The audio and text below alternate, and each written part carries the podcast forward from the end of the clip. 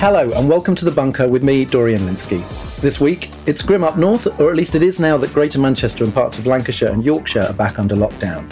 Have the government pushed the reopening too far, too fast? And will the rest of the country have to brace itself for similar restrictions in weeks to come? Plus, as Boris Johnson appoints Brexiters, Corbyn critics, and even his own brother to the House of Lords, is it time for the second chamber to be properly overhauled? And after a year in government, where next for the new look Conservative Party? Former Conservative MP and Cabinet Minister David Gauke joins us to look at where Project Boris has taken the party and if we'll ever see One Nation Toryism again. All this and more in today's bunker.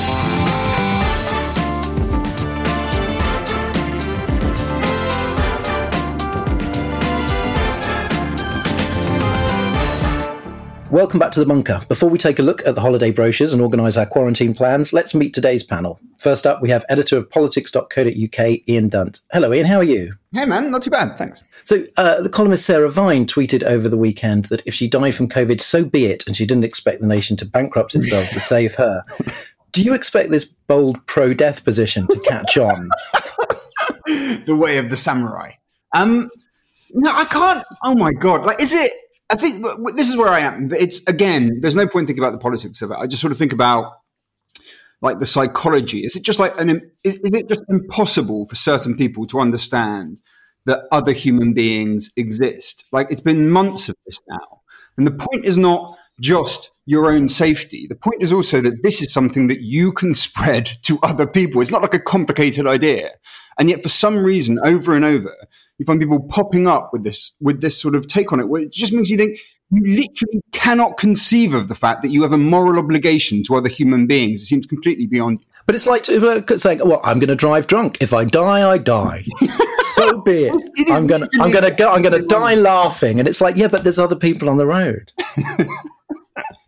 so no, I mean, look. The plus point is it is not a majority view. Like you know, as much as you see this sort of from journalists it's predominantly and weirdly it is it does seem to be sort of right wing journalists. Um, it's not catching on. Like it's not getting on it. When you look at the polling, that is not how people think about this stuff. And actually, you know, this is one of those issues where the British public seems to be far, far more sanguine and intelligent than the people writing for mid-market tabloids. Which is refreshing. Also joining us is comedian, writer, editor of the Londoner Diary in the Evening Standard, and Times radio host Ayesha Hazarika. Hi, Ayesha. How are you? I'm good, thank you. Yeah, I'm well. Um, in other controversy news, uh, Conservative MP Craig Whittaker came under fire for saying that BAME communities were the ones not taking COVID seriously enough. If you're just straight up blaming of people of colour and not white people on beaches, does it even count as a dog whistle? What what kind of whistle is that? Um, well, I was thinking it was it was only a matter of time. I felt like we Muslims hadn't been blamed for anything for quite a long time. So I just felt like it was it was time. It was just our time, and you know we just got to like. I mean, I did. I, I was quite taken aback by that, um, particularly because it was the long trip to Barnard Castle for the sight test, which really kicked a lot of this off. And unless Dominic Cummings has secretly converted to Islam, I just thought it was a bit ridiculous. I did actually speak on my show last week to uh, one of the local MPs and a local councillor in from you know right in the hotspot. And I think what was uh, what I was really struck by was that none of them were saying, and they're very, very embedded in the local Muslim community, none of them were saying, look, you know, we're pushing back against this, we're going to refuse to do it. You know, they will follow the advice because they, you know, guess what? Muslims people are like other people. They care about, you know, their health and they care about society. But what was really upsetting for them was the fact that it was done so last minute. There would have been a bit more notice that the government would have had. And, and Eid is like, is like Christmas. And, you know, if you are from a Muslim family, your mum starts cooking like three days before. It's like sort of a sort of three day marathon of cooking. It's quite expensive. People spend a lot of money getting ready for people to come to their house to host people. So I just felt like it was really insensitive. And I think those communities just felt quite hurt. They felt like they had been really disregarded because, and they felt they didn't, they weren't understood. And there's a lot of truth in that. Well, we'll talk uh, more later about uh, reopening and reclosing. Uh, but first, this week's special guest is Theresa May's former Justice Secretary, DWP Secretary, and Chief Secretary to the Treasury. During last year's parliamentary Brexit wars, he became the figurehead of the aptly named Gaukward Squad. As MP for Southwest Hertfordshire, he was one of 21 Conservative MPs to lose the whip before the elections. Now he's in the outside world where at last he can say, all views my own. Welcome to the bunker, David Gauke. How are you? I'm very well, thank you very much, Dorian. So, on the same day last week, you published a very good piece on Conservative Home about state aid rules and launched a Twitter poll asking whether a hot dog qualifies as a sandwich. Are you enjoying post Westminster life, where you can just you can do both of these things? It's great, isn't it? I know. Although uh, there was no never really a strict restriction on asking about hot dogs when I was a member of parliament. Um, I think it would have, it might have been difficult as a cabinet minister. I think there might have been a collective responsibility point on whether a hot dog is a sandwich or not. Um, uh, uh, but but yes, that that's the joy of Twitter, isn't it? You can get into these. Um, you can go where you want to go. And what was the result? The result was overwhelmingly of the view that a hot dog is not a sandwich right? Um, which which it goes against the, the, the, the, majority view in the Gauke household that, that had a sixty percent support for for it being a, a, a, sandwich, which is which is where I go just on the definition of a sandwich. I know it doesn't feel like it, but you know, textual analysis. Thwarted by the will of the people again. Well, I, I, I think let's see if we can work with what the people have gone for. But you know, let's let, if, if if it's not workable, then then maybe I'll do another Twitter poll. Um, like some of your colleagues who lost the Tory whip over Brexit, you chose to stand as an independent in December rather than sort of retire um, or switch to Lib Dems. Um, obviously, bit of an uphill battle. What was it like, sort of fighting a, a battle that you, you, know that was unwinnable? Um, and, and, why did you why did you choose to go out that way? I chose to to go out that way. I look, it was always you know very much a long shot of of, of you know of, of winning, um, and I didn't have any uh, illusions about that. But I thought I'd give it give it my best shot. I did consider about switching to the Liberal Democrats, but I concluded that I'm not a Liberal Democrat, and, and that was that was a good enough reason to, to not become a Liberal Democrat. Um, and, and, I don't think it would particularly have, have, have, helped my my cause. But I look, I didn't want to just you know have a decision made. That's it, and that's the end of the sort of political career, and you sort of quietly walk away and go, oh well, never mind. Yeah, I felt strongly that the country was taking the wrong direction. I wanted to do something about it. And and in truth, um, the six, seven weeks or whatever of the campaign, it was terrific fun. I mean, you know, I, have I've really enjoyed myself, and that's not the purpose of doing it. But as it, as it happens, you know, being an underdog, pulling together a team, I had some really lovely people who, some of whom I'd known before, some of whom I'd never met before, who got involved, and you know, we had a great team effort, and you know, was able to make the case on sh- social media and on the doorstep and in the high street and at the train stations and so on. Uh, people were by and large you know, extremely kind and um, you know encouraging, and it, it, was great. I mean, until obviously the votes were cast, then that was different. But once once the votes were starting to be counted, then then the the, the sort of novelty wore off a little bit. But voters always ruin things. they did they did they didn't get not enough of them got into the spirit of the campaign, in my view. Um, but but you know, fourteen thousand of them did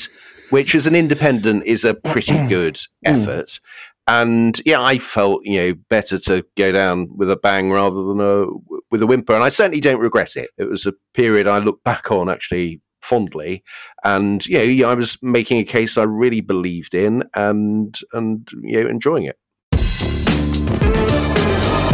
Firstly, it's time for the handbrake and reverse gear on the grand COVID reopening.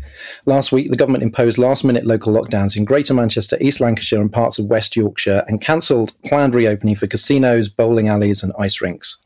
A major incident was declared in Greater Manchester on Monday. The area now accounts for a third of the 20 worst affected local authority areas for infections. Meanwhile, Dr. David Nabarro from the World Health Organization says London is facing a critical time as infection rates seem moderate so far increases.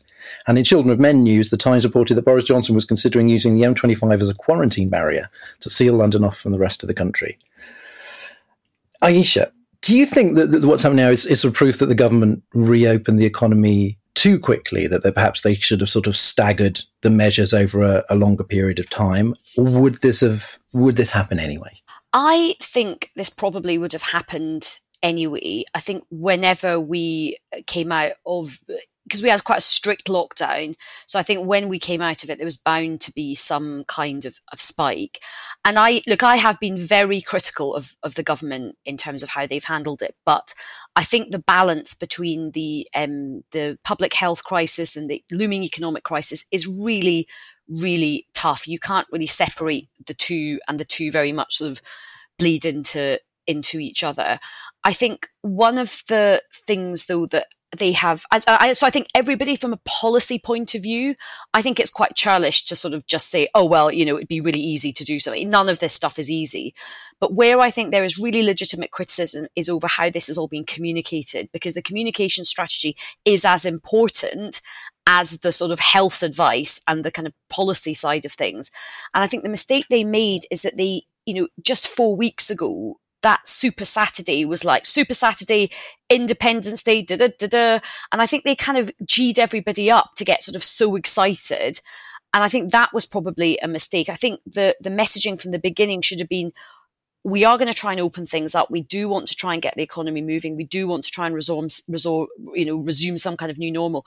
But we have to take baby steps. I think that's the problem. We kind of we keep getting told to sort of go, go, go, and then we get told actually over fifties might have to go into hiding. So the the messaging is very, very mixed, and I think that's confusing people. And I'm very upset. You mentioned uh, bowling alleys and ice rinks. What about the pure poor beauticians around the country because that is a really important sector. A lot of women, a lot of young women work in that sector. And I'm very upset because I have now had my facial cancelled and I have some very unexfoliated skin in the game and my eyebrows are starting to resemble Denis Healey. So I'm very personally upset. I feel very like targeted person. As, as a Muslim with very hairy eyebrows, I feel very targeted. It's a bad week. um, um, you mentioned there that number 10's uh, nuclear option of getting the over 50s to stay stay home, which was sort of hastily dropped as a predictable outcry in press and also in cabinet. Um, I mean, if we're talking about the comms here, do you think the government was seriously floating it as an idea and just seeing if if people went, you know, if people had gone, oh, all right, then sounds fair, uh, that, that they'd have pressed ahead? Because it seems like such a, a an obviously um, drastic and unpopular measure to float. So I think what's I think what's happening is a, a, a sort of a style of communication where they will float an idea normally in like a Sunday paper, then they'll sort of focus group it in real time and get a response, really bad response in this one. And then they go, oh, no, no, this was never, I don't know where this idea came from. I just know who briefed this out. We were never going to sort of think about it. And you know, okay, and, or, or, or, you know, having been an advisor, that's a, it's a it's a pretty crude way of doing kind of focus group testing. It sort of saves you doing a huge U turn down the track, but it's not great for messaging. It's not great for um, confidence and trust in the message because people did get very upset at the weekend seeing this. You know, I had Baroness Ros Altmann on my show on Times Radio. I had, you know, we had so many um, of our listeners sort of messaging in, in say this is absolutely outrageous you know, I'm going to be prepared to go to prison if this is. So, you know, it's it's a, not a good way of of governing. As I say, none of this is easy. I don't think anybody, you know, I don't think anybody can say, oh well, you know, I could do a much better job. This stuff is really really hard, but they're making it more difficult by just sending these kind of flare guns of sort of crazy ideas left, right, and centre, and that's why everybody is so confused right now about what is allowed and what is not allowed. David Gauke, some of the uh, the people uh, responsible for handling this crisis, of course, your your former colleagues. Um, what's your impression of how the government has handled it so far? I mean, I know there's been lots of sort of different phases. Maybe there's a lot of smaller questions inside that big one, but but overall. I agree with a lot of what Ayesha has just said, actually. I think, in terms of, yeah, first of all, this is the most enormous challenge. I mean, this is absolutely all consuming, enormous tasks. Secondly, that the choices available, all of them are difficult, all of them have got significant downsides. I have some sympathy for the, the substance of what the government has has tried to do at, at, at various points, but I think where they've gone wrong is has been on communication, and I think there's been too too many occasions where the prime minister in particular, I think, has been keen to deliver good news and say, you know, I've got something to cheer you all up. Unfortunately, after uh, either a long period or sometimes even quite a short period, turns out to be not the case. And I, th- I think yeah, I, I, don't. One, I, I think that undermines trust. Um, secondly, I don't think it's particularly effective because it undermines trust. By which I mean is, if you want to get people sort of behaving normally, if you want to get the economy moving, fundamentally, people need to be reassured that it's healthy to do so. You know, what's stopping people going to to pubs and restaurants and so on? It's not it's not restrictions as such. It's that they don't want to do it. You know, the, the, what's what's holding consumers back from spending or employees going from going back to work is because they think it's too dangerous for them and, for their loved ones. And and I think a, a you know, the communication strategy from the government hasn't really embrace that. It's it's been you know too quick to try and trumpet progress towards easing restrictions, and it's looked as if it's got half an eye on the economy, which I think is you know un- entirely understandable, but can actually be counterproductive. So I think I think the comms has been poor. Um, it is difficult. I mean, I think you know I, I don't I don't sort of criticize them for the oh yeah you can do X but you can't do Y isn't that absurd? I think as you move from a stay at home message to you can do some things, you know inevitably inevitably you have to draw some lines and it's always going to be a bit arbitrary as to what falls on one side of a line or otherwise. But I, I just don't think there's been the sort of sense of of purpose, if you like, and determination that has built the trust that was necessary. Ian, one of the reasons why lockdown wasn't imposed earlier was uh, what turned out to be a kind of, I think, faulty assumption that the public just wouldn't go along with it. Hmm. Um, but the relocking is going to be very different from that initial lockdown. That sense of kind of sort of urgency and novelty will have gone. Um, more a sense of fatigue. Do you think is there enough goodwill, uh, collective goodwill left for people to willingly comply with new instructions to get back indoors? You know, after the grand reopening. You see, the thing is, I don't think that people locked down really because of goodwill. There was two things happening at the same time, right? One of them was fear and anxiety. Yes, around your own life, but also, you know, around the life of your loved ones and people that you know, especially, you know, people think about their parents and whatever. And the other one was that sense of sort of solidarity um, and sort of togetherness that you that you got in that first lockdown, which is obviously sort of typified, you know, by the clapping for carers and, and things like that. And that second part I think has gone. And it's not just, I mean, partly that would have happened anyway, right, from the, from the end of the lockdown, but, but really that, that died with Dominic Cummings, right? That died with that moment of, okay, well, we're, we're not in this together. Um, the first part won't have gone. So where people still feel that they need to do this because it's the way of keeping themselves and their loved ones safe, and that they feel that you know they can protect their broader community, I, I still think that they're ultimately going to do that. And to be honest, for most of like my friends, you know, and I've got friends in Australia right now who are going back into lockdown. Same sort of a couple of other countries, and it, it, it's odd. I mean, they are doing it. They're they're doing it just the way they did it before. It's just that they're sort of doing it in a more workman-like. You can already, by the manner in which they're talking about it, you can already hear it becoming just a part of the way in which you live life. So I suspect that people will still follow it when it, you know, when it, if, but probably, let's face it, when it happens to us again. So, does the government have to push harder the message, um, not contained in the new slogan "Hands, face, space"? Much, much though I love it. Um, it's, the, it's the beans means Heinz. It's, I, I think it's named like a rave for the under tens. Um, but that doesn't get across perhaps the idea that and it is quite a difficult idea that if you want x then you might have to you know lose y and there's this kind of talk about you know pubs pubs closing and things like you know places like that in order for schools to reopen. Um, thus, unfortunately, creating a new divide of pub people and school people. Um, do you know, is that just something that because it's it's not something that people want to hear once they've been given something back. They don't want to have it taken away, particularly if it's to allow something else that perhaps might not affect their life. You know, t- to reopen. Is that one of those sort of those kind of tough, honest messages that the government needs to be pushing a bit harder? You know, I honestly, I, I, don't want to sound like I'm too upbeat about humanity or the sense of the British public on this podcast, because generally speaking, I have very low views on all of these things.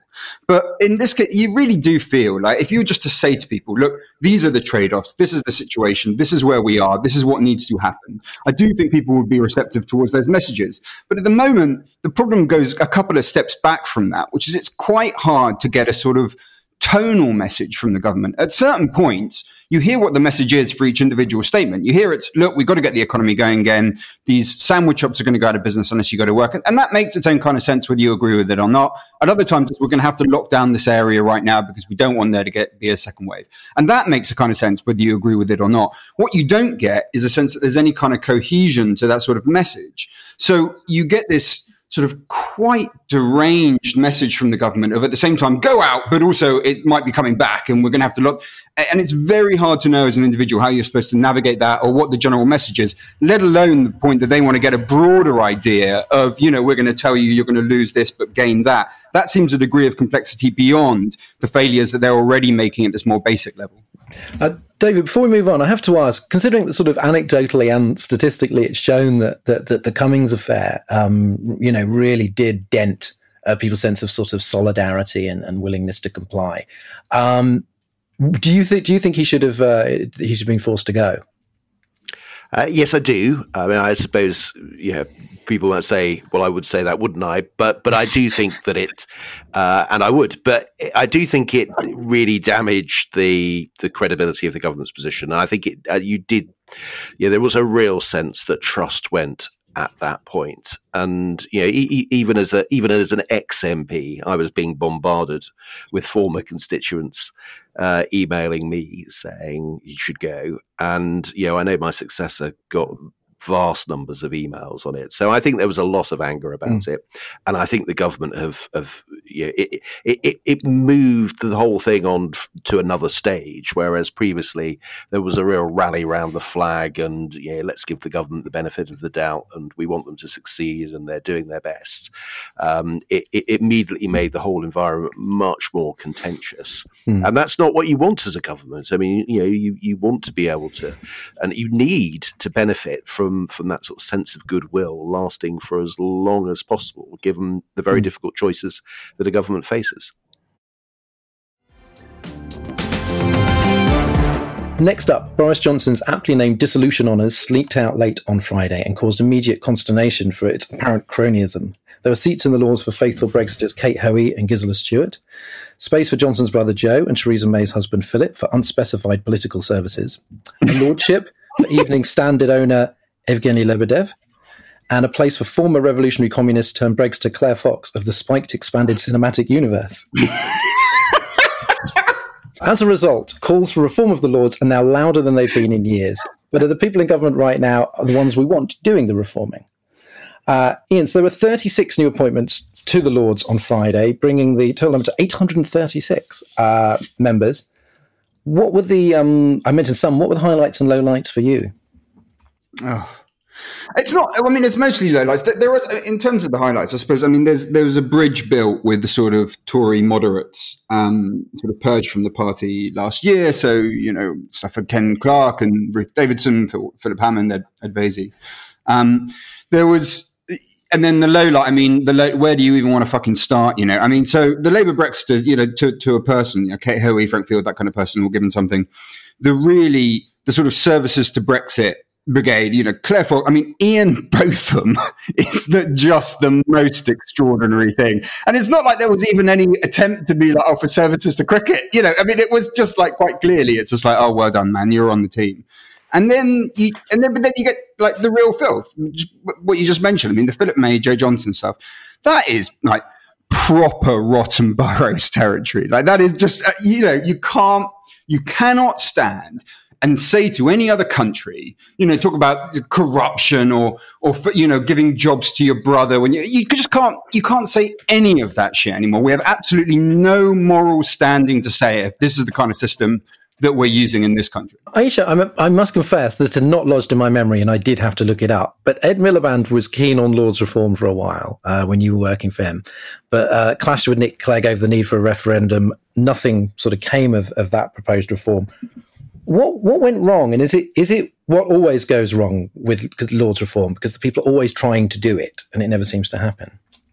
Yeah, I mean, it's one of these things which it's a bit like sort of, uh, you know, electoral reform generally. Like lots of progressive people talk about it un- until they become party leader, and then it becomes a very, very difficult thing to do. And, um, you know, when I certainly worked for um, Labour leaders, you do not know the amount of time that the leader of the opposition or the prime minister's office will get lobbied by hundreds and hundreds of people wanting to be on that coveted lords list. Mm. So everybody you know, no matter how virtuous and pure you are, it's an important tool for you to have. It does allow you to have leverage over people. Um, patronage is an incredibly sort of, you know, uh, powerful thing to to have. So I think I, I mean, I, I agree. A lot of this list is just like, oh my god. But we have to be like honest about the fact that leaders of all political stripes have used their patronage with the lords to their advantage. They've used it mm-hmm. to get political funding. They've used it to get sort of, you know, the kind of right kind of people on their side. They've dangled the prospects of getting into the Lords to, to, to prominent business people. I mean, even under Gordon Brown, we had, you know, Sir Digby Jones, Sir Alan Sugar, both of whom now absolutely slag off the Labour Party, like non-stop. you know, so it didn't even work to our like advantage. And, you know, even Ed Miliband, as much as he was keen to sort of do Lord reforms, he still stuffed it with, with lots of people who he had just had to promise as, as a favour.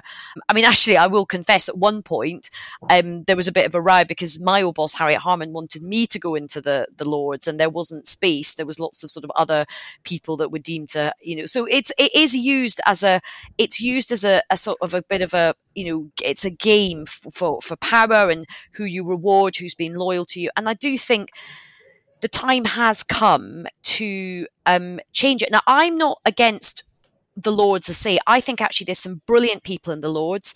I think people from all sides of politics have gone into the Lords. They they're brilliant at doing that very detailed work of scrutiny, going through pieces of legislation line by line, which sometimes just doesn't happen in the heat of the of the Commons. So I'm not one of these people who's like, oh, everyone in the Lords is like awful and terrible. But so many people go into the Lords and don't do a lot of work. They use the title to sort of embellish their other portfolio career. So I think we should keep the Lord, but I think we should reform it so that we have expertise and still have people that have, you know, contributed in politics, not just in the Commons. People from local government have got a huge amount of expertise to contribute. You know, the Lord should be full of people from not just, you know, central government, but local government charities. But we do have to stop it being so crony and make it more about actual, I think, public policy expertise. Well, I don't want to speak uh, too soon about Lord Botham's dedication to scrutinising policy. Um, oh, let's give yeah. let's give him a chance. Um, Can, can I just say I've got? Can I say we could? I've got a really good Ian Botham story, which is I used to do back in the olden days when we were allowed to go out and meet people. I used to do a lot of after dinner speaking, and I'd quite often turn up to quite kind of male dominated sort of dinners, like the sort of you know engineering dinners or whatever. And one time I turned up at this place, and like, there was literally just all men and me and I, they were like are you, are you in the right place and I said yeah I'm they were like are you here to serve drinks like there's you oh, know wow. like you know? and then I was like no no I'm actually the after dinner speaker and this guy you've never seen a man look so crestfallen he said, What? I said, Yeah, I'm here to do the after dinner speak. And he looked like he was about to burst out crying. He went, We were promised Ian Botham. I know. Uh, well, their loss is the second chamber's gain.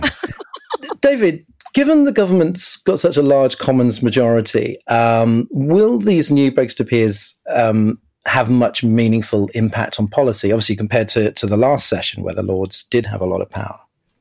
Uh, probably not. Uh, I think this is more about an exercise of, of patronage. Uh, I mean, the, the the Lords is you know pretty pro-European, and, and that's where the you know, that's where the numbers are. And you know, I think the government might argue that this is a slight rebalancing back to reflect uh, national public opinion, but it's still going to be a pretty pro-European chamber. But as we saw in the last Parliament, yeah, in the end, they'll always defer to what the House of Commons says, and mm. and, and, so yeah, the p- precise makeup of of the House of Lords doesn't matter that much, or at least it didn't matter very much in all the Brexit discussions that we had in recent years.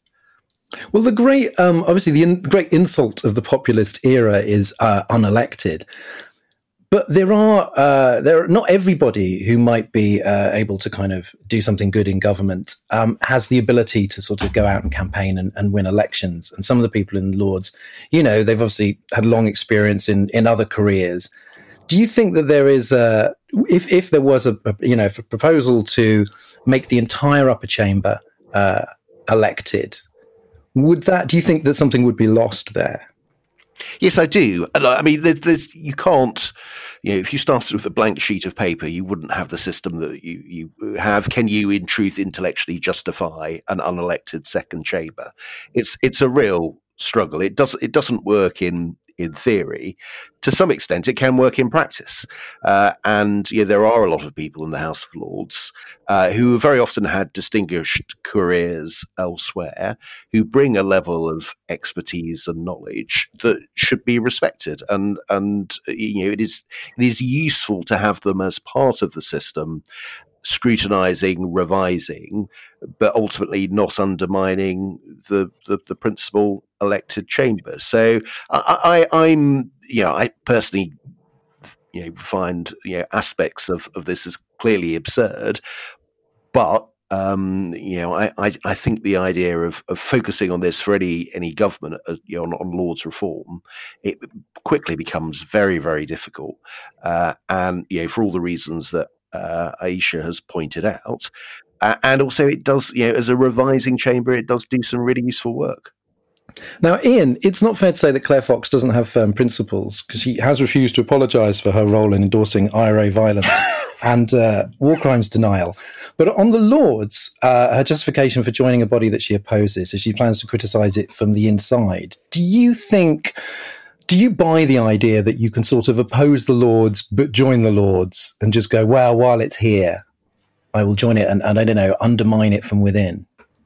Yeah, I mean, there are definitely circumstances in which you could do that. Um, I think the Green Party. I haven't checked. I mean, Jenny Jones uh, from the Green Party's in, in the House of Lords, and I haven't checked what Green Party policy is, but I'd, I'd, be willing to bet that it's to reform the House of Lords, and she would have entered on that basis, I think.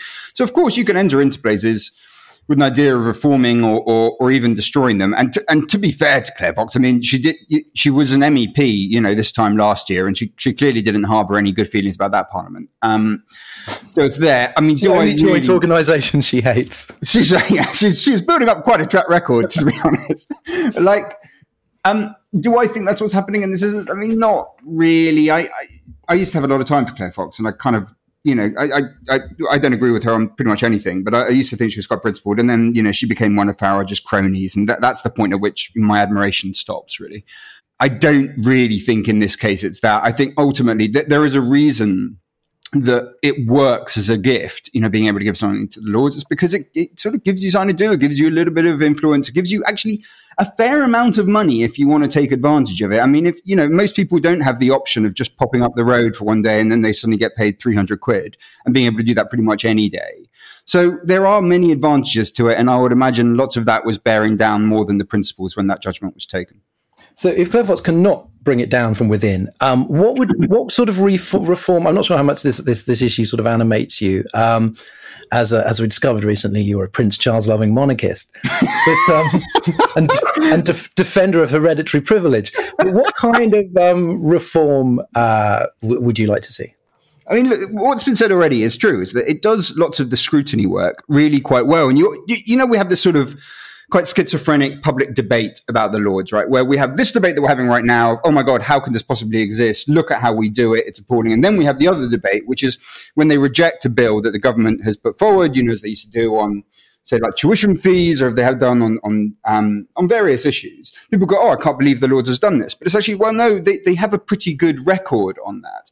So you have to think, what, what, how can we take the good bits and fix the bad bits? And it seems to me, I've said this before, I am still the cheerleader for uh, Jack Straw's uh, white paper on this many, oh, Jesus Christ, decades ago now but that ultimately your job is to give it enough democratic legitimacy that it has standing, and then try to pack it through the people with specialism who can actually do the scrutiny function. And instinctively, I would say if you were to go 51% elected on proportional representation, so you're not messing around with any sort of constituent stuff, and then have a board that just picks, you know, why not have people who know what it is doing TV production the next time you have some kind of bill affecting the media go there? Why not have scientists and even sports people and economists and actually managed to combine the democratic legitimacy with the expertise. And actually, when you, if you were to actually do that, I know it's easier to say starting from a blank piece of paper than it is as it would be going through the meat grinder of politics. But actually, the opportunities there become quite exciting. And we just need a party that would be brave enough to do it. I think also there should be room for music journalists stroke podcasters. Just saying, I think that would a lot, a lot to bring to the nation. Um, Ayesha, finally, uh, you must have seen so many sort of different plans uh, for reform. You know, both both as a kind of working for the Labour Party and as a journalist. Is is would you is your sort of preferred solution something like Ian's that kind of that kind of split? Keir Starmer's got one that involves region regional bodies. Um, I mean, I think a sort of funny very Blair. I think a third way between Ian's and uh, Keir's would be quite good. No, I do, I do think. I mean, I probably think fifty-one is probably too low. I think you want to be more into. I think kind of sixty to seventy percent um, some kind of elected. I do think the regions are very, very, very important. I mean, if if the one lesson that we take away from the whole Brexit fiasco, and particularly if, if we look now at what's happening with Scotland and sort of rising sort of desire for Welsh separatism and more federalism across the United Kingdom, there is a really important point to not just pack it full of people from who can, as Ian said, just like live quite near Westminster and like pop in and collect their three hundred pounds. Have some. By the way, the Lord's Tea Room is the best. They do the best toasted tea cakes. So like that's my, my main like like desire to get. That's why I wanted to get into the Lords really bad. I wanted to get really like be really fat and happy and just eat tea cakes and get through and just make really pompous speeches and like be really geek out over legislation, which is what I would love to do. Like that, who would not love that basically? But um, but I do. I I hope there is some way of of making some. I mean, obviously, it's not going to happen now. I think what's sad about what has happened, and again, I just you know I want to try and be judicious because it isn't just Boris Johnson that's done this, but the way the kind of brazenness of it has really cast a stain over the Lords, and I do think they do some they do some brilliant brilliant work. When I was putting the Equality Act through, um, there was so much detail. It was like a thicket of of of, of legislation that we needed to kind of go through and make sure it was properly drafted. And they were amazing, like the expertise. And also, the good lords have got time they've got real time um, and, and and and intellectual bandwidth to think about these things and i think that is really important we don't we don't do enough sort of deep thinking in politics so i think to sort of throw that mm. out would be a real shame Finally, let's look to the future, more specifically the future of conservatism. Since Boris Johnson came to power just over a year ago, British politics has undergone a seismic realignment. His landslide election victory in 2019 was only made possible by winning over economically left, socially right voters in the red wall, a shift that could define the Conservative Party moving forward, not least because of Rishi Sunak's emergency big state interventions during the pandemic. But how can the party of free marketeers and Thatcherites reconcile itself to becoming the party of big government? David, you recently wrote an article about the future of the party, uh, fearing that it was sort of lost for small state free marketeers and one nation social liberals, and that it was sort of too late uh, to turn back. Why do you? I mean, that's that's quite a, a strong statement. Why do you think that's the case? I think what we're seeing in politics um, in the UK, but also elsewhere, is is is moving on from a, a, debate which is about economic policy to some extent, economic class, and is much more cultural. It's much more about identity politics. And Brexit was part of this, but it's as much a, a, a symptom as a cause. And what I think the Conservative Party uh, did last year, and I, and I think Dominic Cummings in particular holds this view, is to say that we've got to unambiguously appeal to one side of the debate in this country. Of course, if we can win over the support of those who are on the other side, then that's all well and good. But fundamentally, we've got to have a kind of clear message to sort of one side of, of the big divide in, in, in politics. And the Conservatives did that very clearly, and they won a majority as a consequence. The Labour Party didn't have as much clarity in terms of their position. But if that is the analysis, and you then look at the electoral map and say where are the swing voters in the swing seats? Well, those those swing voters. There've been a couple of studies uh, on this recently. Yeah, they do hold economically left wing views. They hold uh, whether you call them social social authoritarian or conservative or nationalistic or however you want to call it. You know that that's where they are on on on, on those issues, and it seems to me that the, the Conservative Party there is, faces a quite strong electoral logic to keep going down the route that they've started, continue to appeal to those swing voters in the swing seats that they have, and if you represent a red wall seat, that's certainly going to be what you want, um, and and keep going in that direction, which moves it towards more populist politics, um, and also it moves you away from the traditional conservative uh, economic positions, fiscally conservative, you know, wanting to balance the books, uh, wanting to control public spending pretty tightly, arguing that the market is an efficient mechanism for allocating resources and you know, wary of government intervening and picking winners and so on. And, and the arguments that Margaret Thatcher made in the in, in the 1980s about the nature of the economy sent, essentially go out the window because that's not what will appeal to your new electorate. And, and therefore, this is not just a sort of short term moment in response to COVID or even in response to Brexit. You know, a more fundamental realignment in British politics is, is applying. Uh, that the leadership of the Conservative Party can see that that is happening, and in such circumstances, the electrical, the electorally logical thing to do is to is you know to is is to offer um, you know a clear agenda which appeals to those voters. My impression is that Johnson sort of observes uh, where things are going and kind of uh, tacks in, in that direction. Is do you think there's such a thing? I mean, you've obviously sort of worked with him. Is there such a thing as Johnsonism? Uh, and if so, what is it beyond winning? I, I don't. I don't in truth think there is much beyond that. I mean, I think he's he's he's in favour of of you know pleasing people. He's in favour. You know, we were talking earlier in the context of COVID. He's in favour of having good news. Um, he, you know, if people say it would be terrible if um, we were to cut spending, so oh, no, no, absolutely, we no more austerity.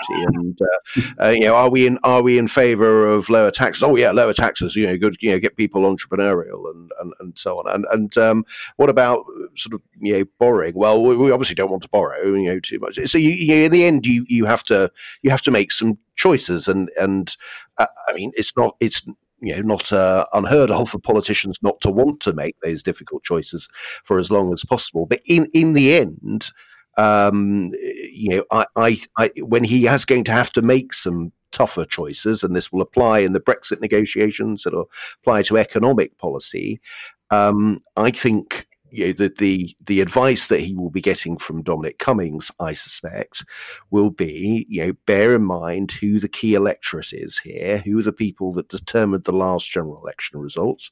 They are the swing voters in the swing seats, in the which are in the red wall, and they are economically fairly left wing, and they are culturally quite conservative. They're quite sort of nationalist in their outlook, uh, and you've got to appeal to them. And and when it comes to to making those difficult choices, then then Boris Johnson will, I think, have to go that way because that's that's the way that enables him to win.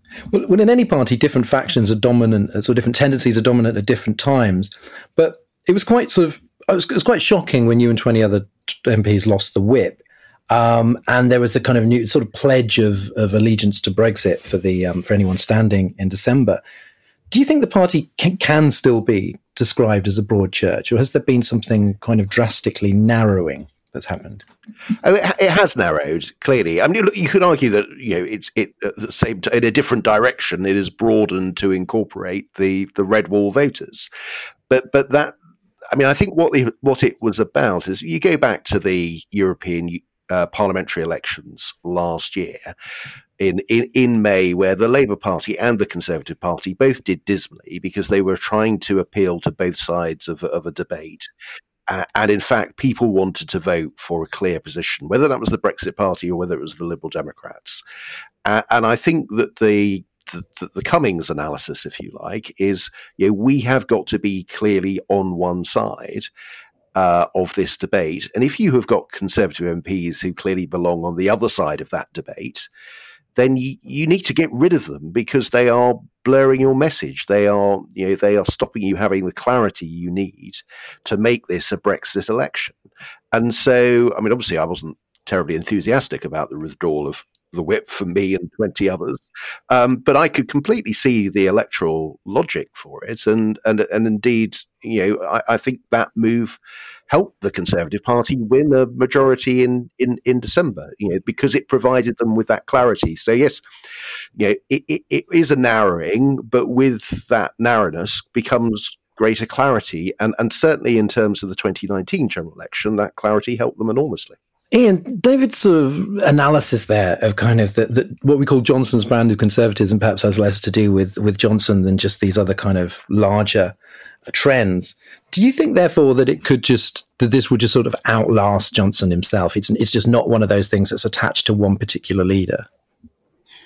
Yeah, I, to be honest, I don't think Johnson is the most important thing. I think ultimately, for the next few years, it is Cummings because that I mean that and that I thought all of that analysis was was spot on. And ultimately, when we start getting close to another election, and possibly before that, I do suspect that we will see an attempt to try and find these really core cultural dividing lines, the culture war stuff, these hinge issues that you can get people to vote on the basis of. So the, the main variable then becomes what do the opponents do? So you look at not just Keir Starmer, but also what are the Liberal Democrats doing? You know, what are even the SNP doing? Um, what are sort of people who are generally quite free market, who are quite right wing on economics, who are quite sort of fiscally conservative, but are socially liberals do? What do they do? And if they go in for the culture war, if we for those hinge issues, we're probably going to see a repeat of what has already happened to us. But it's actually the thing is, and this is the bit that sort of gives me a bit more hope, is it's quite hard to do that right? Like, I mean, you, you, in, in the US, you sometimes see this attempt made on sort of trans issues, which would be very effective if you get everyone to talk about it. But most hmm. people don't talk about it. The thing is, when it was Brexit, you had a referendum. And then not only did you have a referendum, but you had such a big issue of extraction that it would take up the full spectrum of what anyone could talk about for several years. So there it was very easy to just root it down, to root the whole political debate down on that issue. Now it's harder to see how you go about doing that. You know, do you start a debate about the death penalty or something like that? Well, po- Poland managed to do it with LGBTQ issues, didn't it? The Poland yeah, always managed right. to confect a kind of divide that wasn't really there. Yeah, and you know what's interesting about that is they tried other things. I mean, they tried um, doing it over Islam. They tried doing it about Muslims. Just there just weren't enough Muslims in Poland for them to be able to make that an issue. So then they went, okay, well, we can do it on we can do it on on LGBT. So you you I think you will see that attempt. You'll see it more and more. But COVID has demonstrated to us it's quite hard to get it out. At the moment, they cut. It's very hard to get that kind of debate out. And as soon as it's not a culture war debate, politics returns to an area that is more sane. It's ultimately about how competent are you? Are you delivering on the things you said you would do? Are you keeping the public safe? Are you keeping the nation secure? And on that, it's a much much weaker proposition. Ayesha, Keir Starmer is more competent and popular than his predecessor so far. Um, and, and it's in times of trouble, Johnson falls back on attacking either Jeremy Corbyn or Remainers, even if they're nothing to do with the subject at hand. Um, I mean, the government's ratings are, they are still, Tories are still ahead of Labour. Um, but do you feel that he has much sort of else in the tank that when he makes these, these sort of somewhat sort of outdated attacks, do, do they seem a little desperate? Well, it depends who's listening, doesn't it? To to somebody like me and somebody with my politics, I think they do sound um, sort of desperate, but they they will have been focus grouped and they will have been found to be quite effective. And I think I slightly disagree with what um, Ian said. I think this culture war stuff is really really important, and I think it's pretty ignoble, but it has really made a difference in um, British politics, and I, I saw it coming down the track. I've seen it coming down the track for a long, long time. I mean, even when you know Ed Miliband was was leader and I was working for for him, I think what progressive liberals have always tried to do is just say that competence is everything and have a very reasonable discussion about the economy. And what we have failed to kind of factor in is how people feel and the emotional side of politics and the the cultural stuff which of course is now exploded into this culture war. And i i sort of disagree. I think this stuff is easy to get up. I mean just look at how quickly the black lives matter stuff just you know turned into some really nasty fight where pe- gave p- people permission to just sort of be hugely racist again and, and, and just start a big, big, big, massive kind of them and us, a very, very big divide. And there was a really interesting report out from, I think, UK in a changing EU recently, and they found that the public, the general public, is actually more socially conservative than the majority of conservative MPs. So when Dominic Cummings and Boris Johnson choose, and, and even Munira Mirza, you know, had this thing saying, let's do the war on the woke. That is actually very effective for them. So finally, we, I mean, we've been talking about all this culture war stuff, but we are, you know, there's a possible no deal Brexit. There's a huge uh, COVID recession. There's there's climate change. There's the long term economic problems, some of which haven't been dealt with. Um, the dominant tone of conservative thought, as I see it at the moment, seems to be sort of trolling the left uh, in terms of kind of like the pundits and the, the, think tanks. Which sort of conservative thinkers or, or, politicians or writers do you think have, you know, someone like you who's been in the party for a long time, it actually has a sort of serious vision for the future, which doesn't just involve kind of winding up liberals? Uh, it's a very good question. I, I, I'm not sure that. Um, there's anyone out there who is sort of particularly sort of setting out where the Conservative Party goes and its its, its choices. I mean, I, I think you know they're they're particularly drawn in a particular direction. And although I agree with Ian's point about you know the left can avoid the culture wars, and I think they they should as much as possible. You've still got the issue of Brexit, and I don't think Brexit disappears as an issue in the mm. next few years. Yeah, we, will have to live with the consequences of Brexit. What does that actually mean? And it's going to be, you know, if, if it turns out not to be a huge success and you know, I, I'm skeptical that it will. But if it turns out not to be a huge success, you know, the pressure on Keir Starmer, for example, to say that, well, you know, what is going to be our future relationship with the European Union? Are, are we going to have a closer relationship? And, it, uh, and and there's a logic for doing that, and his supporters will want him to do that. At which point, Dominic Cummings and the Conservative Party will want to fight that same fight. And I think there's a, you know, the I think one of the most interesting questions in in British politics in the next few years is, you know, how how are Labour going to respond to Brexit? You know, where are they going to go? Are they just going to want to sort of close down all those issues and just you know, be a more left wing party um, on, on, and fight on economics, you know, on a, on more left wing economics, or are they going to perhaps embrace that that realignment in British politics, but that probably requires them to, to, to significantly moderate their economic pitch so that they can pick up mm. some of those disillusioned, you know, liberal, moderate, centrist conservatives who, who fear the party's taken the wrong turn. We've come to the end of the podcast, which means it's time to ask our panel for their escape routes from politics. Ayesha, what is your great distraction this week? I've just finished watching Mrs. America, which is just absolutely brilliant. I've just been so taken Amazing, with it, yeah. and I think, oh, it's so good, so good. So I recommend every. And also, what's been great is that it's made me read up about all the history around that time, and there's sort of quite a few contested versions of what actually happened with the the ERA. Speaking of the culture wars, and there's quite a lot of stuff which is very um, uh, sort of apt for what's happening now. Yes, the Houston episode in particular is just like the best yeah. thing I've seen all year. Uh, David. Uh, well, I have the last week or so. I've been watching The Plot Against America, the the uh, adaptation of Philip Roth's novel. Um, I'd like to think that that's definitely an escape, um, but, uh, but uh, you know, of a country slipping in the direction of anyway. But uh, one should carry, carry, the parallel very far. But uh, tremendous, I thought, terrific. I'd confess I'd not read the the, the novel, but um, I thought it was a, a tremendous dramatization. Terrific, Ian. Uh, Bury Tomorrow have got a new album out um, called Cannibal. They are fucking metal. Like they are. It's like basically. It's like if you're walking down the street and this massive dog just fucking comes at you and just buries you in the fucking ground and smashes the shit out of you, but in a good way. It is metal as fuck and extremely satisfying. Strongly recommend it. Wonderful. Um, well, I've been, uh, I started watching Jed Mercurio's pre line of duty medical drama Bodies, which is on Amazon Prime, which is incredibly gruesome. And stressful. And and because I realised I didn't I didn't know much about how hospitals worked, I started reading Henry Marsh's uh, memoir "Do No Harm." He's a brain surgeon. It's mm-hmm. un- unbelievably good book, just extraordinarily sort of moving and insightful. Um, but now it, it turns out that all I, I just dream of surgical mishaps where somebody oh, no. accidentally snips the brain stem.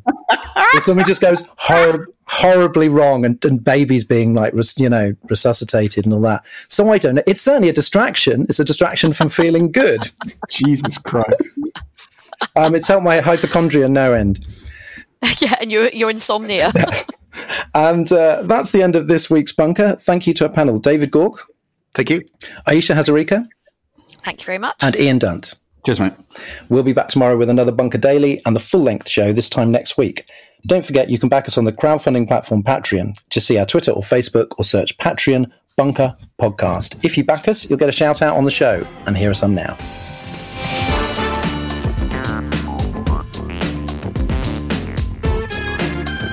Hello, and many thanks from me to Paul Barnes, David Trott, Matthew Lagden, Tom Cleaver, and Gavin Hogg. And thank you very much, and best wishes from me too to Keith Tarrant, Darren DeValley, Louisa Llewellyn, Jan Kapinski, and David Cleason. And finally, thanks from me to Phil Walker, Tim, Rod Thorpe, Matthew Ames, and Lucian Kenny. Stay safe. We'll see you next week. The Bunker was presented by Dorian Lynskey with Ian Dunt and Ayesha Hazarika. Audio production was by me, Alex Rees. The producer is Andrew Harrison, and the assistant producer is Jacob Archbold. Theme tune by Kenny Dickenson. The Bunker is a Podmasters production.